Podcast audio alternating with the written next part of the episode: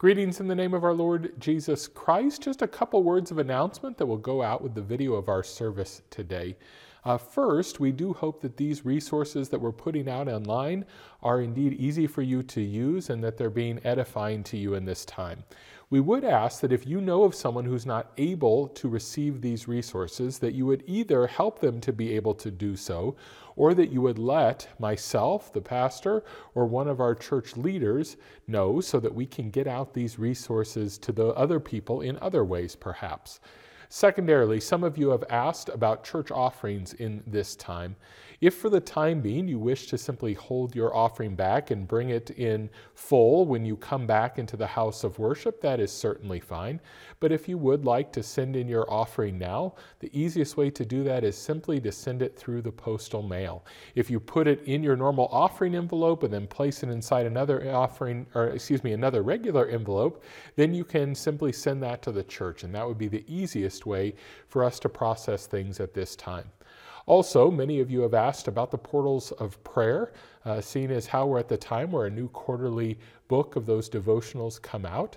So there will be a time this week, again, when you can come and pick up your portals of prayer and also a copy of the newsletter that we put out this week. So please look at our Facebook page or our website to get the exact times and the dates that will be available this week.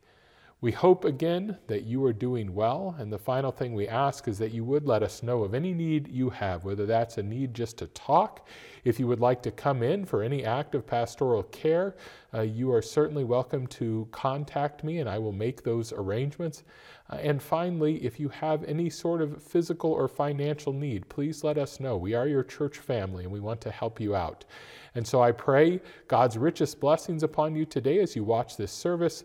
May it indeed strengthen you and give you the peace of Christ. Amen. Hymn 543, What Wondrous Love Is This? What wondrous love is this, O my soul, O my soul? What wondrous love is this, O my soul?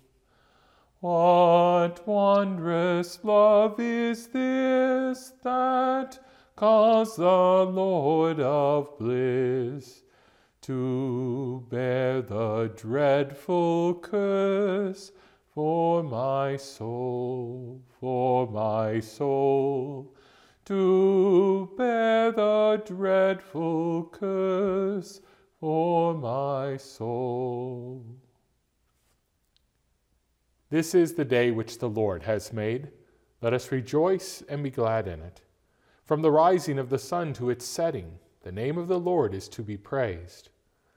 Return to the Lord your God, for he is gracious and merciful, slow to anger and abounding in steadfast love, and repents of evil.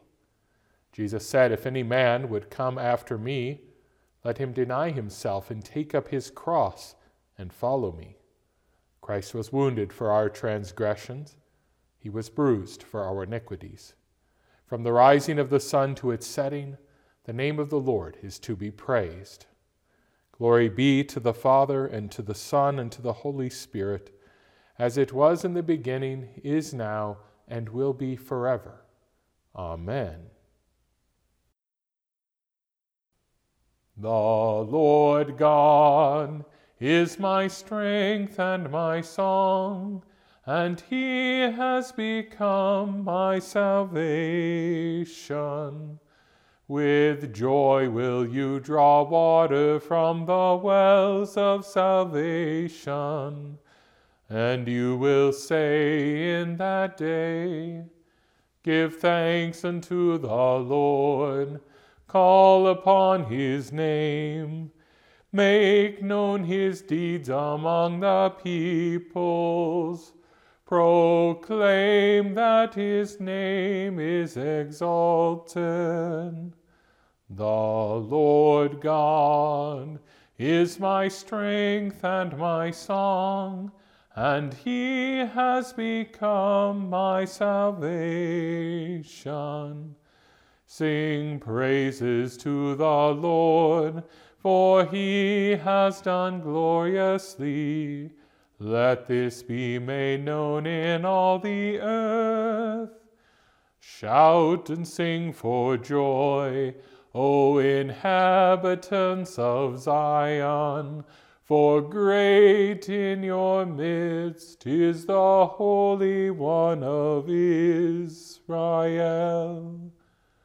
The Lord God is my strength and my song, and he has become my salvation.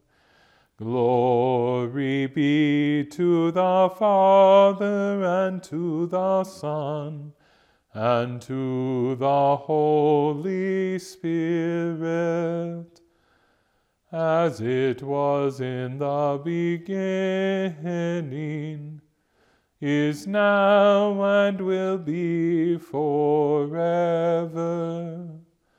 Amen. The Lord God is my strength and my song, and he has become my salvation. A reading from Ezekiel, the 37th chapter.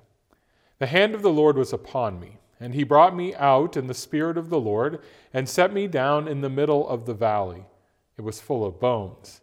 And he led me around among them, and behold, there were very many on the surface of the valley, and behold, they were very dry. And he said to me, Son of man, can these bones live?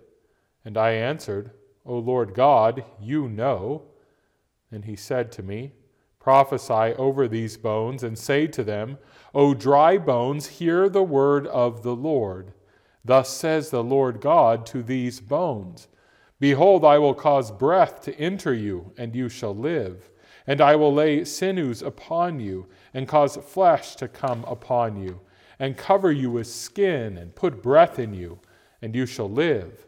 And you shall know that I am the Lord. So I prophesied as I was commanded. And as I prophesied, there was a sound, and behold, a rattling. And the bones came together, bone to its bone. And I looked, and behold, there were sinews upon them, and flesh had come upon them, and skin had covered them. But there was no breath in them. Then he said to me, Prophesy to the breath. Prophesy, Son of man, and say to the breath, Thus says the Lord God, Come from the four winds, O breath, and breathe on these slain, that they may live. So I prophesied, as he commanded me, and the breath came into them, and they lived and stood on their feet, an exceedingly great army. And he said to me, Son of man, these bones are the whole house of Israel. Behold, they say, Our bones are dried up, and our hope is lost. We are clean cut off. Therefore prophesy and say to them, Thus says the Lord God, Behold, I will open your graves and raise you from your graves, O my people, and I will bring you into the land of Israel, and you shall know that I am the Lord, when I open your graves and raise you from your graves, O my people. And I will put my spirit within you, and you shall live. And I will place you in your own land. Then you shall know that I am the Lord. I have spoken, and I will do it, declares the Lord. This is the word of the Lord. Thanks be to God. Psalm 130. Out of the depths I cry to you, O Lord. O Lord, hear my voice.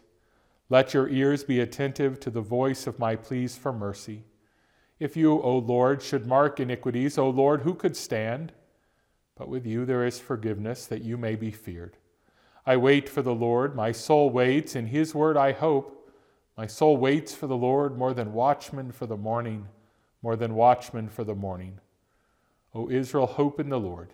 For with the Lord there is steadfast love, and with him there is plentiful redemption. And he will redeem Israel from all his iniquities. The epistle is from Romans chapter 8. There is therefore now no condemnation for those who are in Christ Jesus. For the law of the Spirit of life has set you free in Christ Jesus from the law of sin and death. For God has done what the law, weakened by the flesh, could not do, by sending his own Son into the likeness of sinful flesh, and for sin, he condemned sin in the flesh, in order that the righteous requirement of the law might be fulfilled in us, who walk not according to the flesh, but according to the Spirit. For those who live according to the flesh set their minds on the things of the flesh, but those who live according to the Spirit set their minds on the things of the Spirit. To set the mind on the flesh is death, but to set the mind on the Spirit is life and peace. For the mind that is set on the flesh is hostile to God, for it does not submit to God's law, indeed it cannot. Those who are in the flesh cannot please God. You, however, are not in the flesh, but in the Spirit, if in fact the Spirit of God dwells in you. Anyone who does not have the Spirit of Christ does not belong to him. But if Christ is in you, although the body is dead because of sin, the Spirit is life because of righteousness. If the Spirit of him who raised Jesus from the dead dwells in you, he who raised Christ Jesus from the dead will also give life to your mortal bodies through his Spirit who dwells in you. This is the word of the Lord. Thanks be to God. The Holy Gospel according to St. John, the 11th chapter. Glory to you, O Lord. When Jesus came, he found that Lazarus had already been in the tomb 4 days. Bethany was near Jerusalem, about 2 miles off, and many of the Jews had come to Martha and Mary to console them concerning their brother. So when Martha heard that Jesus was coming, she went and met him, but Mary remained seated in the house. Martha said to Jesus, "Lord, if you had been here, my brother would not have died. But even now I know that whatever you ask from God, God will give you." Jesus said to her, "Your brother will rise again." Martha said to him, "I know that he will rise again in the resurrection on the last day." Jesus said to her, "I am the resurrection and the life. Whoever believes in me, though he dies, yet shall he live. And whoever lives and believes in me shall never die. Do you believe this?" She said to him, "Yes, Lord, I believe that you are the Christ, the Son of God, who is coming into the world." Then Jesus, deeply moved again, came to the tomb. It was a cave, and a stone lay against it. Jesus said, "Take away the stone." Martha, the sister of the dead man, said to him, "Lord, by this time there will be an odor, for he has been dead 4 days." Jesus said to her, "Did I not tell you that if you believed, you would see the glory of God?" So they took away the stone. And Jesus lifted up his eyes and said, "Father, I thank you that you have heard me. I knew that you always hear me, but I said this on account of the people standing around, that they may believe that you sent me." When he had said these things, he cried out with a loud voice, "Lazarus, come out!" The man who had died came out, his hands and feet bound with linen strips, and his face wrapped with a cloth. Jesus said to them, "Unbind him and let him go." Many of the Jews, therefore, who had come with Mary and had seen what he did, believed in him. But some of them went to the Pharisees and told them what Jesus had done. So the chief priests and the Pharisees gathered the council and said, "What are we to do? For this man performs many signs. If we let him go on like this, everyone will believe in him, and the Romans will come and take away both our place and our nation." But one of them, Caiaphas, who was a high priest in that year, said to them, "You know nothing at all. Nor do you understand that it is better for you that one man should die for the people, not that the whole nation should perish." He did not say this of his own accord, but being high priest that year, he prophesied that Jesus would die for the nation, and not for the nation only, but also to gather into one the children of God who are scattered abroad. So from that day on, they made plans to put him to death. This is the gospel of the Lord. Praise to you, O Christ. The Lenten Responsory. We have an advocate with the Father. Jesus is the propitiation for our sins. He was delivered up to death. He was delivered for the sins of the people. Blessed is he whose transgression is forgiven and whose sin is put away. He was delivered up to death. He was delivered for the sins of the people. We have an advocate with the Father. Jesus is the propitiation for our sins. He was delivered up to death. He was delivered for the sins of the people. The third commandment. Remember the Sabbath day by keeping it holy. What does this mean? We should fear and love God so that we do not despise preaching in His Word, but hold it sacred and gladly hear and learn it. The fifth commandment. You shall not murder. What does this mean? We should fear and love God so that we do not hurt or harm our neighbor in his body, but help and support him in every physical need. The text that calls for our attention this Lord's Day is our Gospel reading from John chapter 11, and especially these words of Jesus to Martha, "Your brother will rise again." Grace, mercy, and peace to you from God our Father and from our Lord and Savior, Jesus Christ. Amen. It does not take the talk of a worldwide pandemic to get to this question. It can be raised in all sorts of ways. It can be raised by a young person who for a moment has the reality of their own mortality brought to their mind for the first time because of something they saw on a television show or a movie or because of something that happened in their family. It can be raised by that middle-aged person who goes to the doctor's office and gets that diagnosis they never saw coming. It can occur just because an older person has time to stop and reflect upon just how many years have passed since the day of their birth. What question am I referring to? Well, this one. What if I die? It's a question I suppose everyone who is listening has pondered at one point. For some, that question will mostly bring about thoughts about what would happen to one's family if they were to die. For others, they will wonder what it means for all the things that they wished to accomplish in this world before that day came. And for others, their thoughts will be even deeper. They will wonder what it means for them personally to die, pondering what comes next.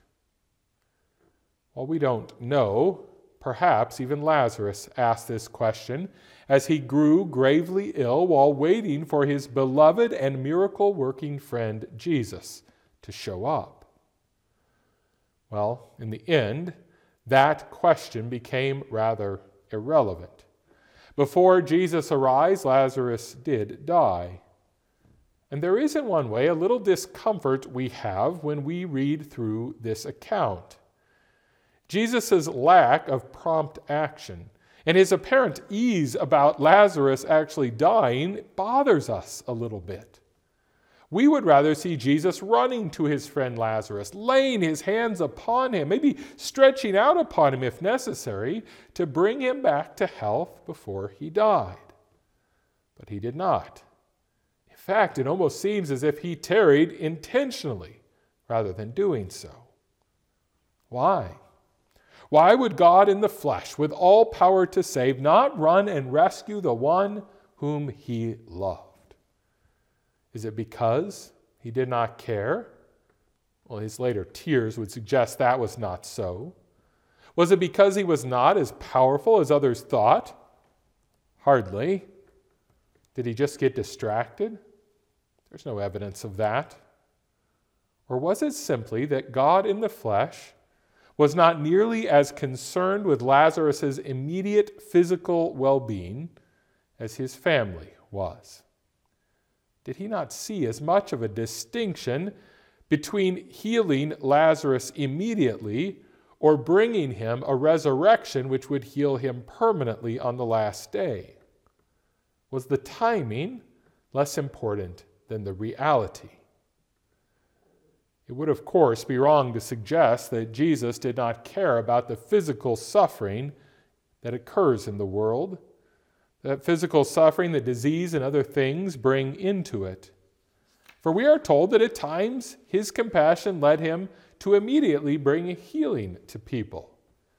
But at the same time, we know that he did not feel the need to rush and heal every person of their ailment immediately. Some he healed right away, and others he left to await the final healing of the last day. Either way, God would be given glory for the healing when it occurred. Christians must be equipped to answer this question: what if I die? I'm not saying that Christians will not have any questions or concerns about the dying process or what might happen to those they leave behind, but we must be ready to confess that we will be raised from the dead and be given new life if we are to die. And that life that we are given will be just as real as the life we have in this world, just as real and much more blessed and perfect. We must be ready to confess that even though we die, yet shall we live. We must be ready to confess that God will be proven just as faithful if he lets us die and raises us up on the last day than if he were to come to our bedside and bring us immediate healing every time we were sick. To some extent, days like the ones we are going through now lead us to consider how firmly we believe the things that we often confess together.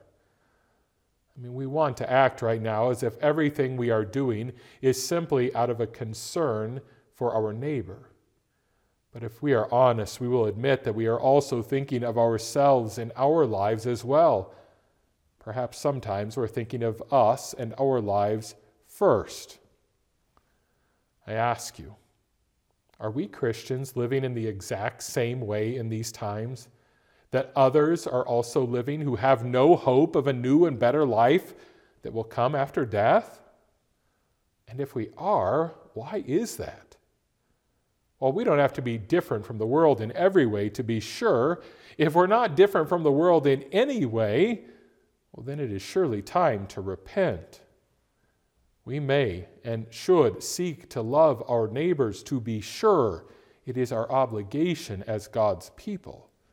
But if we are equally as motivated by a desire to preserve our own earthly lives, well, then we are not walking as our Lord did. I'm not suggesting a careless disregard for the life that God has given to us, but I doubt that that's what most of us are really doing right now anyways. I'm talking about a freedom to love God and neighbor that comes when we do not think and act as if this earthly life is all that matters. What if I die? Well, you know the answer. If you die, yet shall you live. Whoever lives and believes in Jesus will never die. Do you believe this? Do you order your life according to this belief? Would others looking in be hard-pressed to find evidence that you don't think this life is the one that matters most? I certainly don't exclude myself from these hard questions. I am pondering each day, day by day, what it is that is motivating my thoughts and my actions. I'm asking, what does it look like right now for me to believe that if I were to die, yet would I live? I'm pondering what it means for me to believe that whoever lives and believes in Jesus will never die. I fear that all of us baptized children are all too concerned with preserving our earthly life.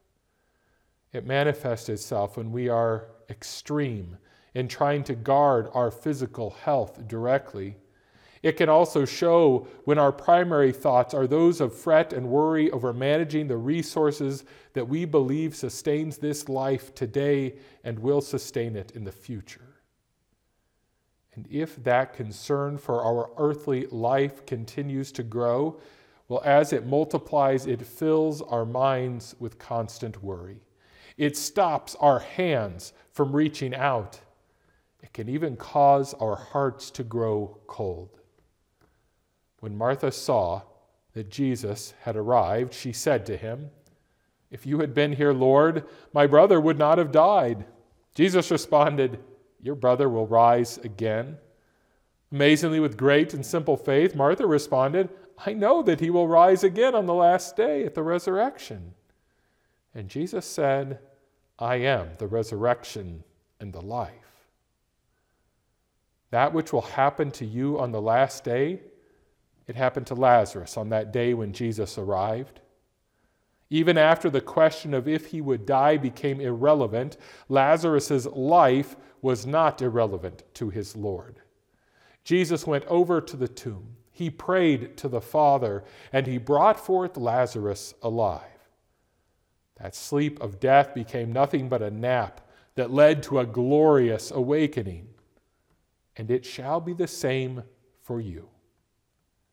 It shall be the same for you because your Lord, he did not guard his own physical well-being.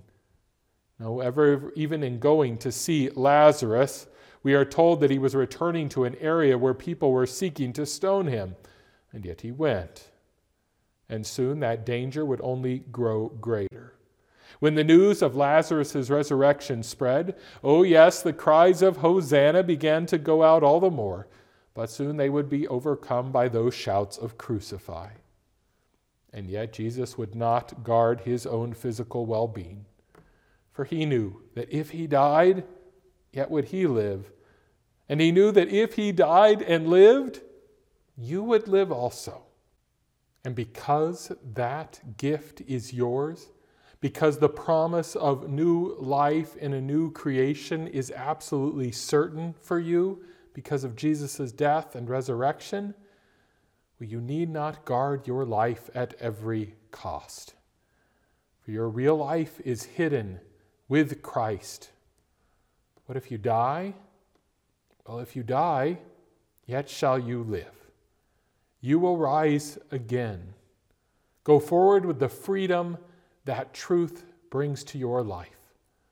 Amen. And then may the peace of God, which passes all human understanding, guard your hearts and your minds in Christ Jesus. Amen. Hymn 430. My song is love unknown. My song is love unknown. My Savior's love to me, love to the loveless shown that they might lovely be.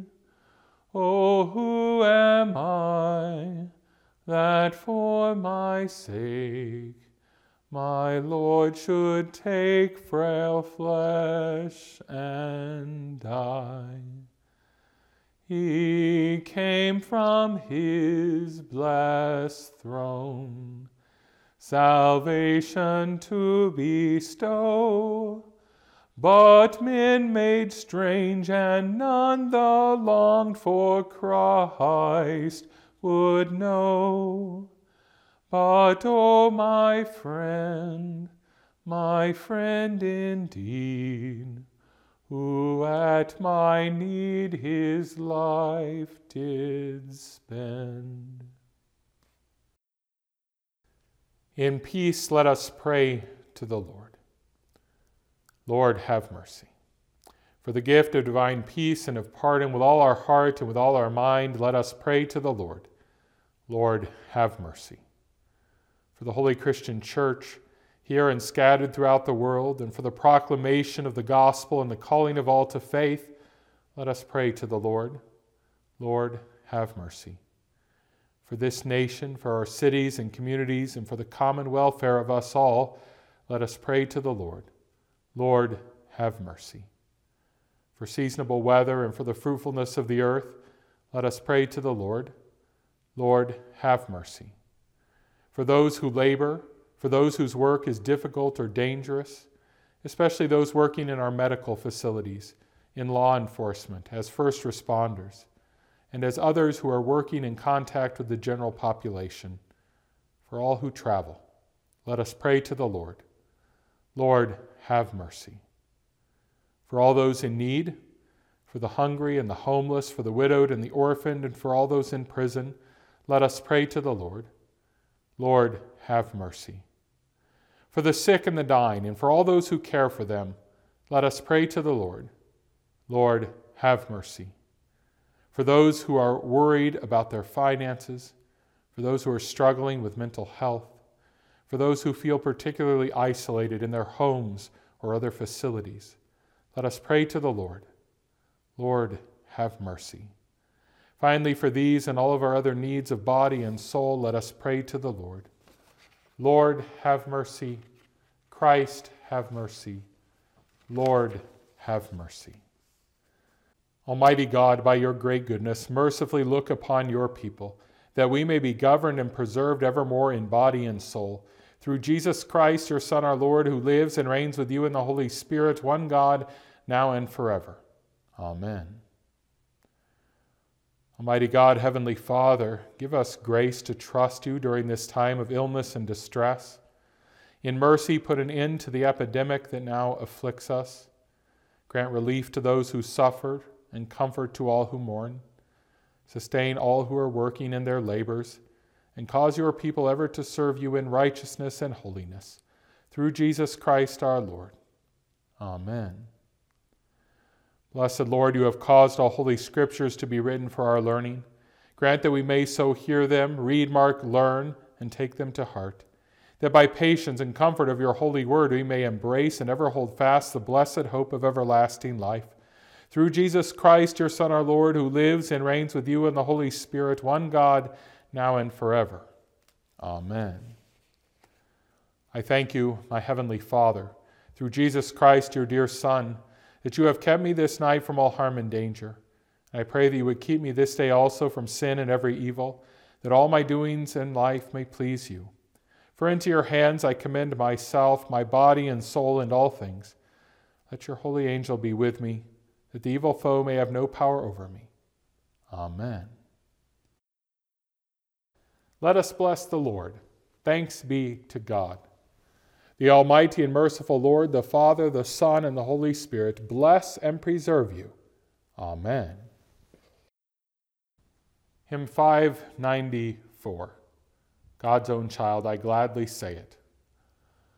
God's own child, I gladly say it.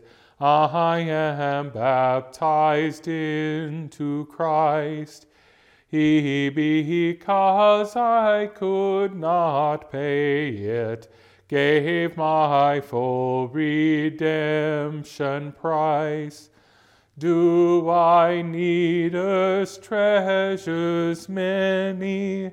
I have one worth more than any, that brought me salvation free, lasting to eternity.